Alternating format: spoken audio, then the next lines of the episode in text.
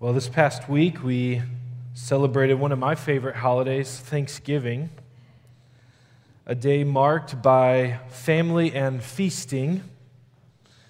Thanksgiving is set aside to remember what we have received. And I love Thanksgiving. Typically, the, the day kicks off with a friendly game of football, referred to as the Turkey Bowl. In the afternoon, my family enjoys BLT soup a Taylor family recipe. And then we enjoy our feast with our family. And after that, we fall asleep on the couch watching the Cowboys lose again on Thanksgiving. Sorry, Bob. The, the, this is an, and, and then the next day, of course, is, is followed by Black Friday, a, a day characterized by wanting to get what we don't have. This is another tradition I really enjoy getting up early in order to hunt for deals and, and buy things I probably don't need. And the fact that these two holidays are sandwiched right next to each other only exacerbates the chasm between them. One day focused on gratitude, the next on discontentment. In many ways, we're going to see a similar paradox in today's passage.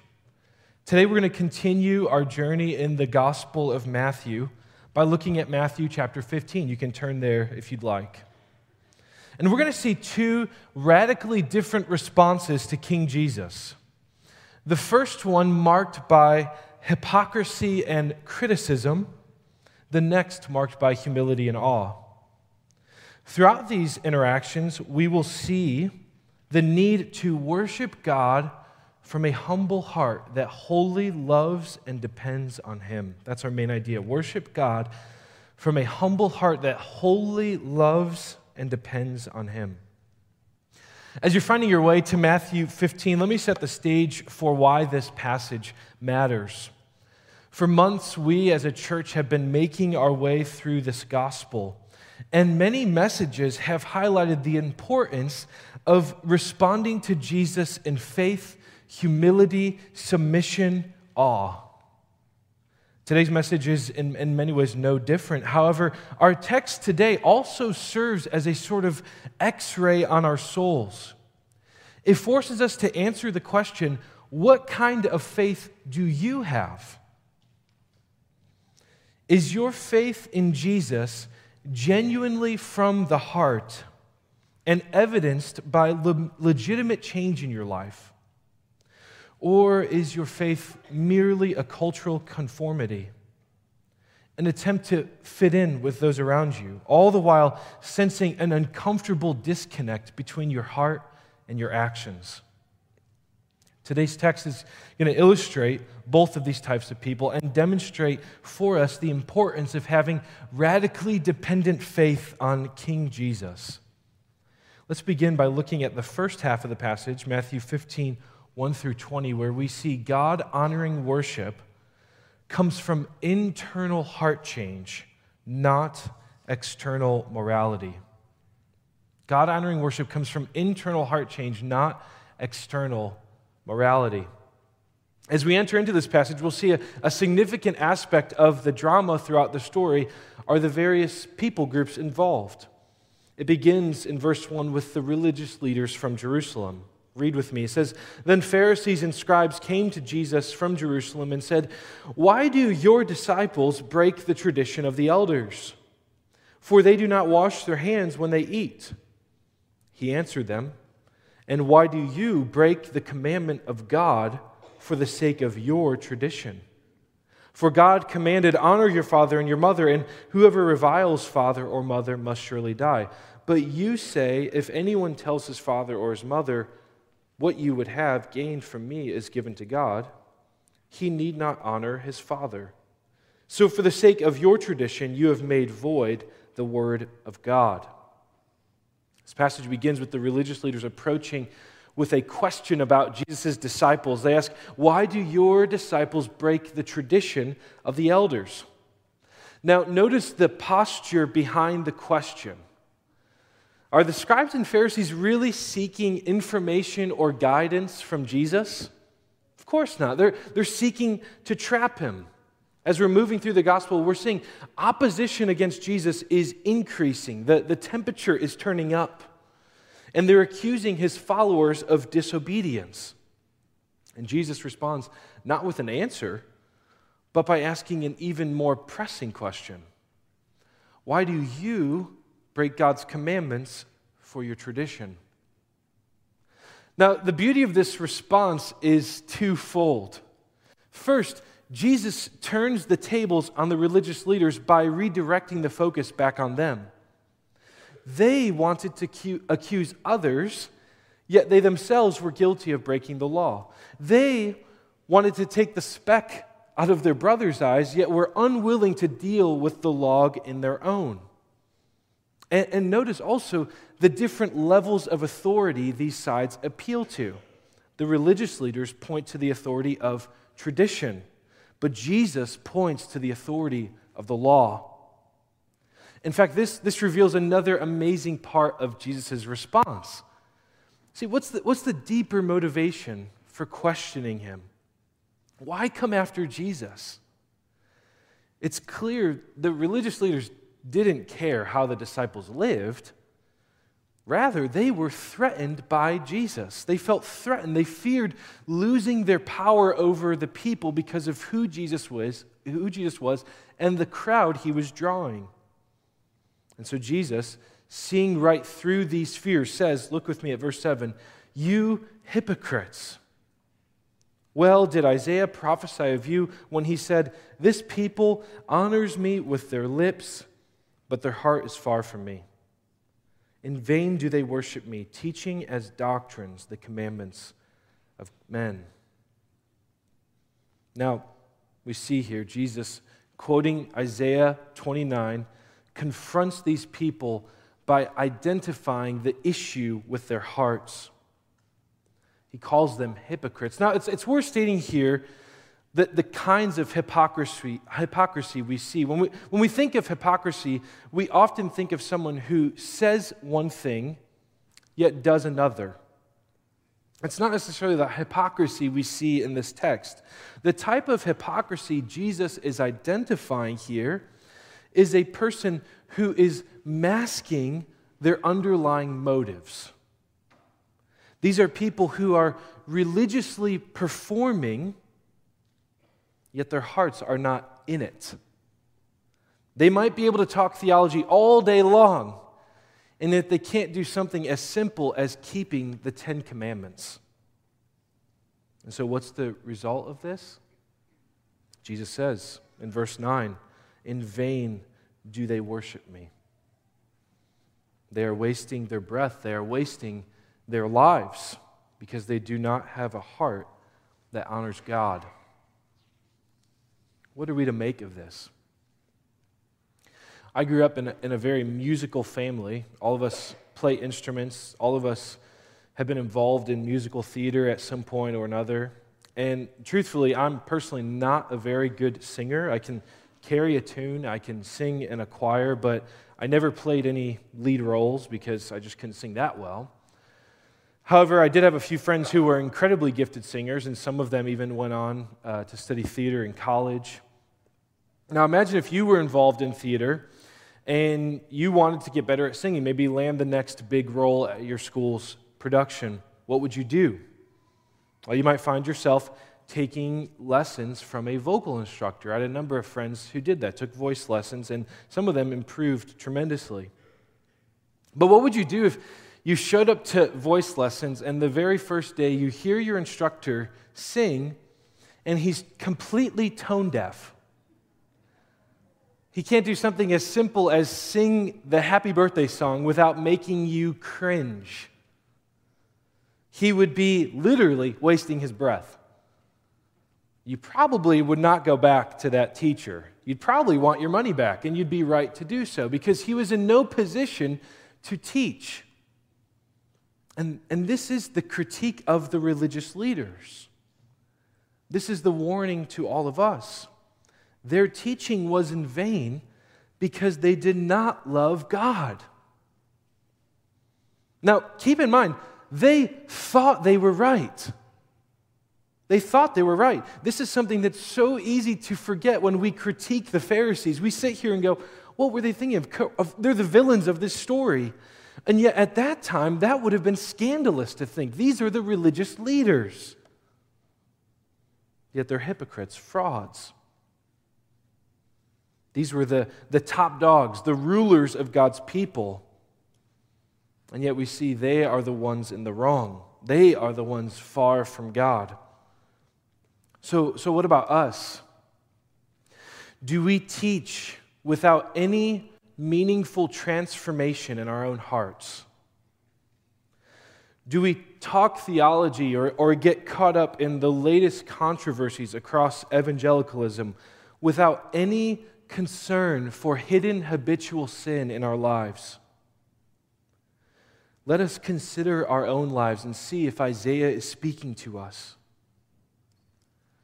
To my fellow elders, to ABF teachers, to small group leaders, to kidsmen and student men volunteers, to anyone else in a teaching or discipling role in our church. Let us not be a people who honors God with our lips, and yet our hearts are far from Him. Let us not instruct others without having first learned ourselves. If not, our worship is in vain, and we will lead others to destruction not to the Savior. So, how can we guard against this? Well, first, we must evaluate what comes out of your heart. Jesus said in verse 11, It is not what goes into the mouth that defiles a person, but what comes out of the mouth. This defiles a person. Now, this statement turns the entire purification system on its head. See, up until this point, the belief was I need to do something external, like hand washing, in order to cleanse myself before God. And Jesus is saying, Your heart must first be transformed before you can come before God. And of course, this is impossible for us to do in our own strength. We need God to work in our lives if we're ever to work for Him. So if we evaluate our hearts and we see, as he says in this passage, evil thoughts, murder, adultery, sexual immorality, theft, false witness, slander, or other forms of sin, if you see those things within you, cry out to God and ask for Him to change your heart. Another thing we see here is we must trust in God when frustrated by the hypocrisy of others trusting God when frustrated by the hypocrisy in others. Look at how Jesus instructs his disciples. Look at verse 12. Then the disciples came and said to him, Do you know that the Pharisees were offended when they heard this saying? He answered, Every plant that my heavenly Father has not planted will be rooted up. Let them alone, they are blind guides. And if the blind lead the blind, both will fall into a pit. Jesus says, Let them alone. Let them alone? How can I just let them alone? Someone needs to call them out. Someone needs to make sure everyone else knows they're false teachers. Yet Jesus says, Let them alone. Why? Verse 13 Every plant that my heavenly Father has not planted will be rooted up. Jesus told his disciples to trust in God's sovereignty, trust in God's final judgment to take care of these religious leaders. Don't get caught up in the arguments and controversies. Focus on what comes out of your own heart. Ask God to change you. As someone who's young into ministry, I need to hear this message. We need to hear this message. It is so easy to get caught up in arguments over theology, all the while failing to personally obey God in areas as simple as the Ten Commandments. Let us, grace, let us be a people who are more passionate about personal holiness than about prophesying against false teachers in our day. Not that there isn't a place for warning against bad doctrine. We need to do this. But we must first be a people who bear fruit in keeping with repentance. In reality, I believe the most significant threat facing our church, Grace Baptist Church, today is not false teaching, but living in a manner that does not align with sound teaching. Hypocrisy. It is so easy, especially in our, setting, in our setting here in Cedarville, to be people who honor God with our lips, yet our hearts are far from Him. Let us instead be people who humble ourselves before our great God and ask Him to change us. And this is exactly what we see modeled in the back half of our passage. Here in verses 21 through 39, we see God honoring worship is marked by humble dependence on Him. Look at verse 21. And Jesus went away from there and withdrew to the district of Tyre and Sidon. And behold, a Canaanite woman from that region came out and was crying, Have mercy on me, O Lord, son of David. My daughter is severely oppressed by a demon. Here we see Jesus approached again, but this time by a Canaanite woman. And notice immediately how different this interaction is. One crowd approaches Jesus with an accusation, another approaches out of desperation. One approaches Jesus questioning his authority, one approaches Jesus appealing to his authority. Look at how she addresses him. She, she addresses him as Lord and the Son of David, the Messianic King. How does Jesus respond? Well, he doesn't. He just keeps moving. Look at verse 23. But he did not answer her a word. And the scene gets so bad, it says, And his disciples came and begged him, saying, Send her away, for she is crying out after us. He answered, I was sent only to the lost sheep of the house of Israel. Jesus was on a mission to save his people from their sins. We saw this in Matthew 123. The Messiah was from Israel. He was sent to Israel for the purpose of shepherding God's people. But the woman persists. Look at verse 25. But she came and knelt before him, saying, Lord, help me. And he answered, It is not right to take the children's bread and throw it to the dogs. Now, most of us, myself included, would have turned back at this point we would have been quite discouraged, perhaps even pretty offended at what Jesus said. But how does the woman respond? Look at verse 27. She said, Yes, Lord. Yet even the dogs eat the crumbs that fall from their master's table. This is an astounding response. She doesn't refute the metaphor, she actually leaps into the metaphor and humbles herself before Jesus. She, she bows before the Messiah and, and in desperation asks him to work. She honored God when others sought to criticize and critique. And as a result, Jesus says in verse 28, O woman, great is your faith she had what the religious leaders did not faith in the Messiah. So Jesus says, Be it done for you as you desire. And her daughter was healed. Not only that, but if you keep reading in verses 29 through 31, Jesus went and healed many more people. And these people, if you look at verse 31, it says, They glorified the God of Israel. Now, we can see here the irony of this passage.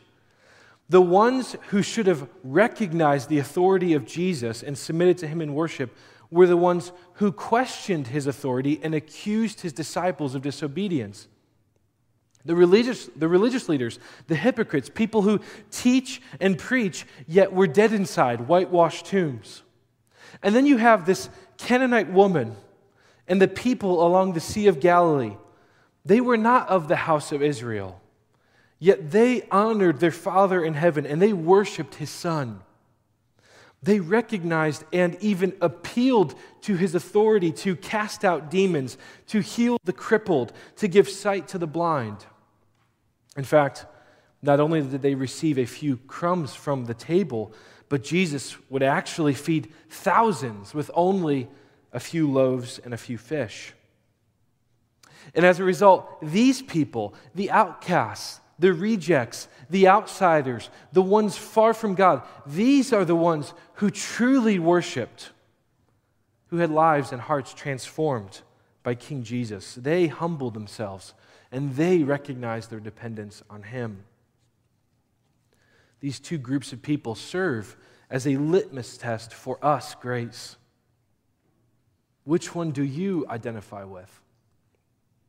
This reminds me of when I was a, a camp counselor at Scioto Hills. At, at camp, there's a, a, swing called the, the Goliath. And uh, riding it is one of the highlights of summer camp.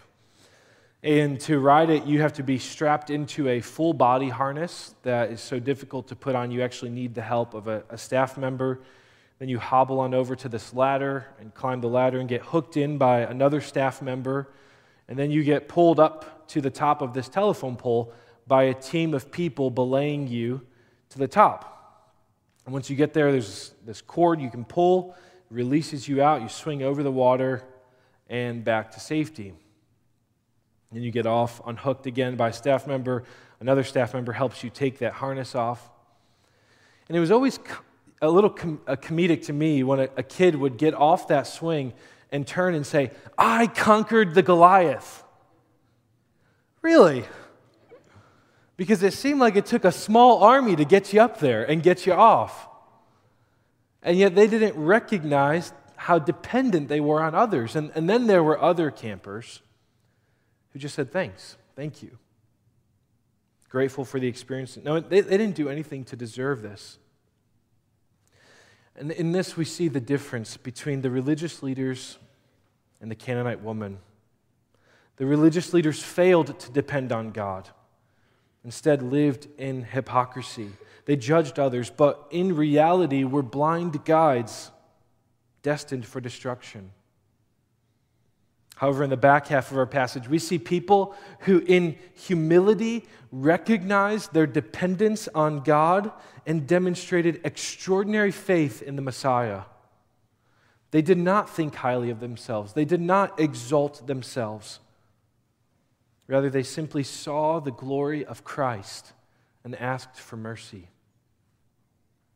So, if you had to evaluate your own life, which group more closely resembles you? Do you find yourself quick to judge others and criticize, either publicly or behind closed doors? Or do you see your need for a Savior and cry out to Him for help? Let us be people who humble ourselves before God. Resist the temptation to elevate yourself above others Recognize you're in desperate need for mercy from the Lord and rejoice knowing Christ is merciful.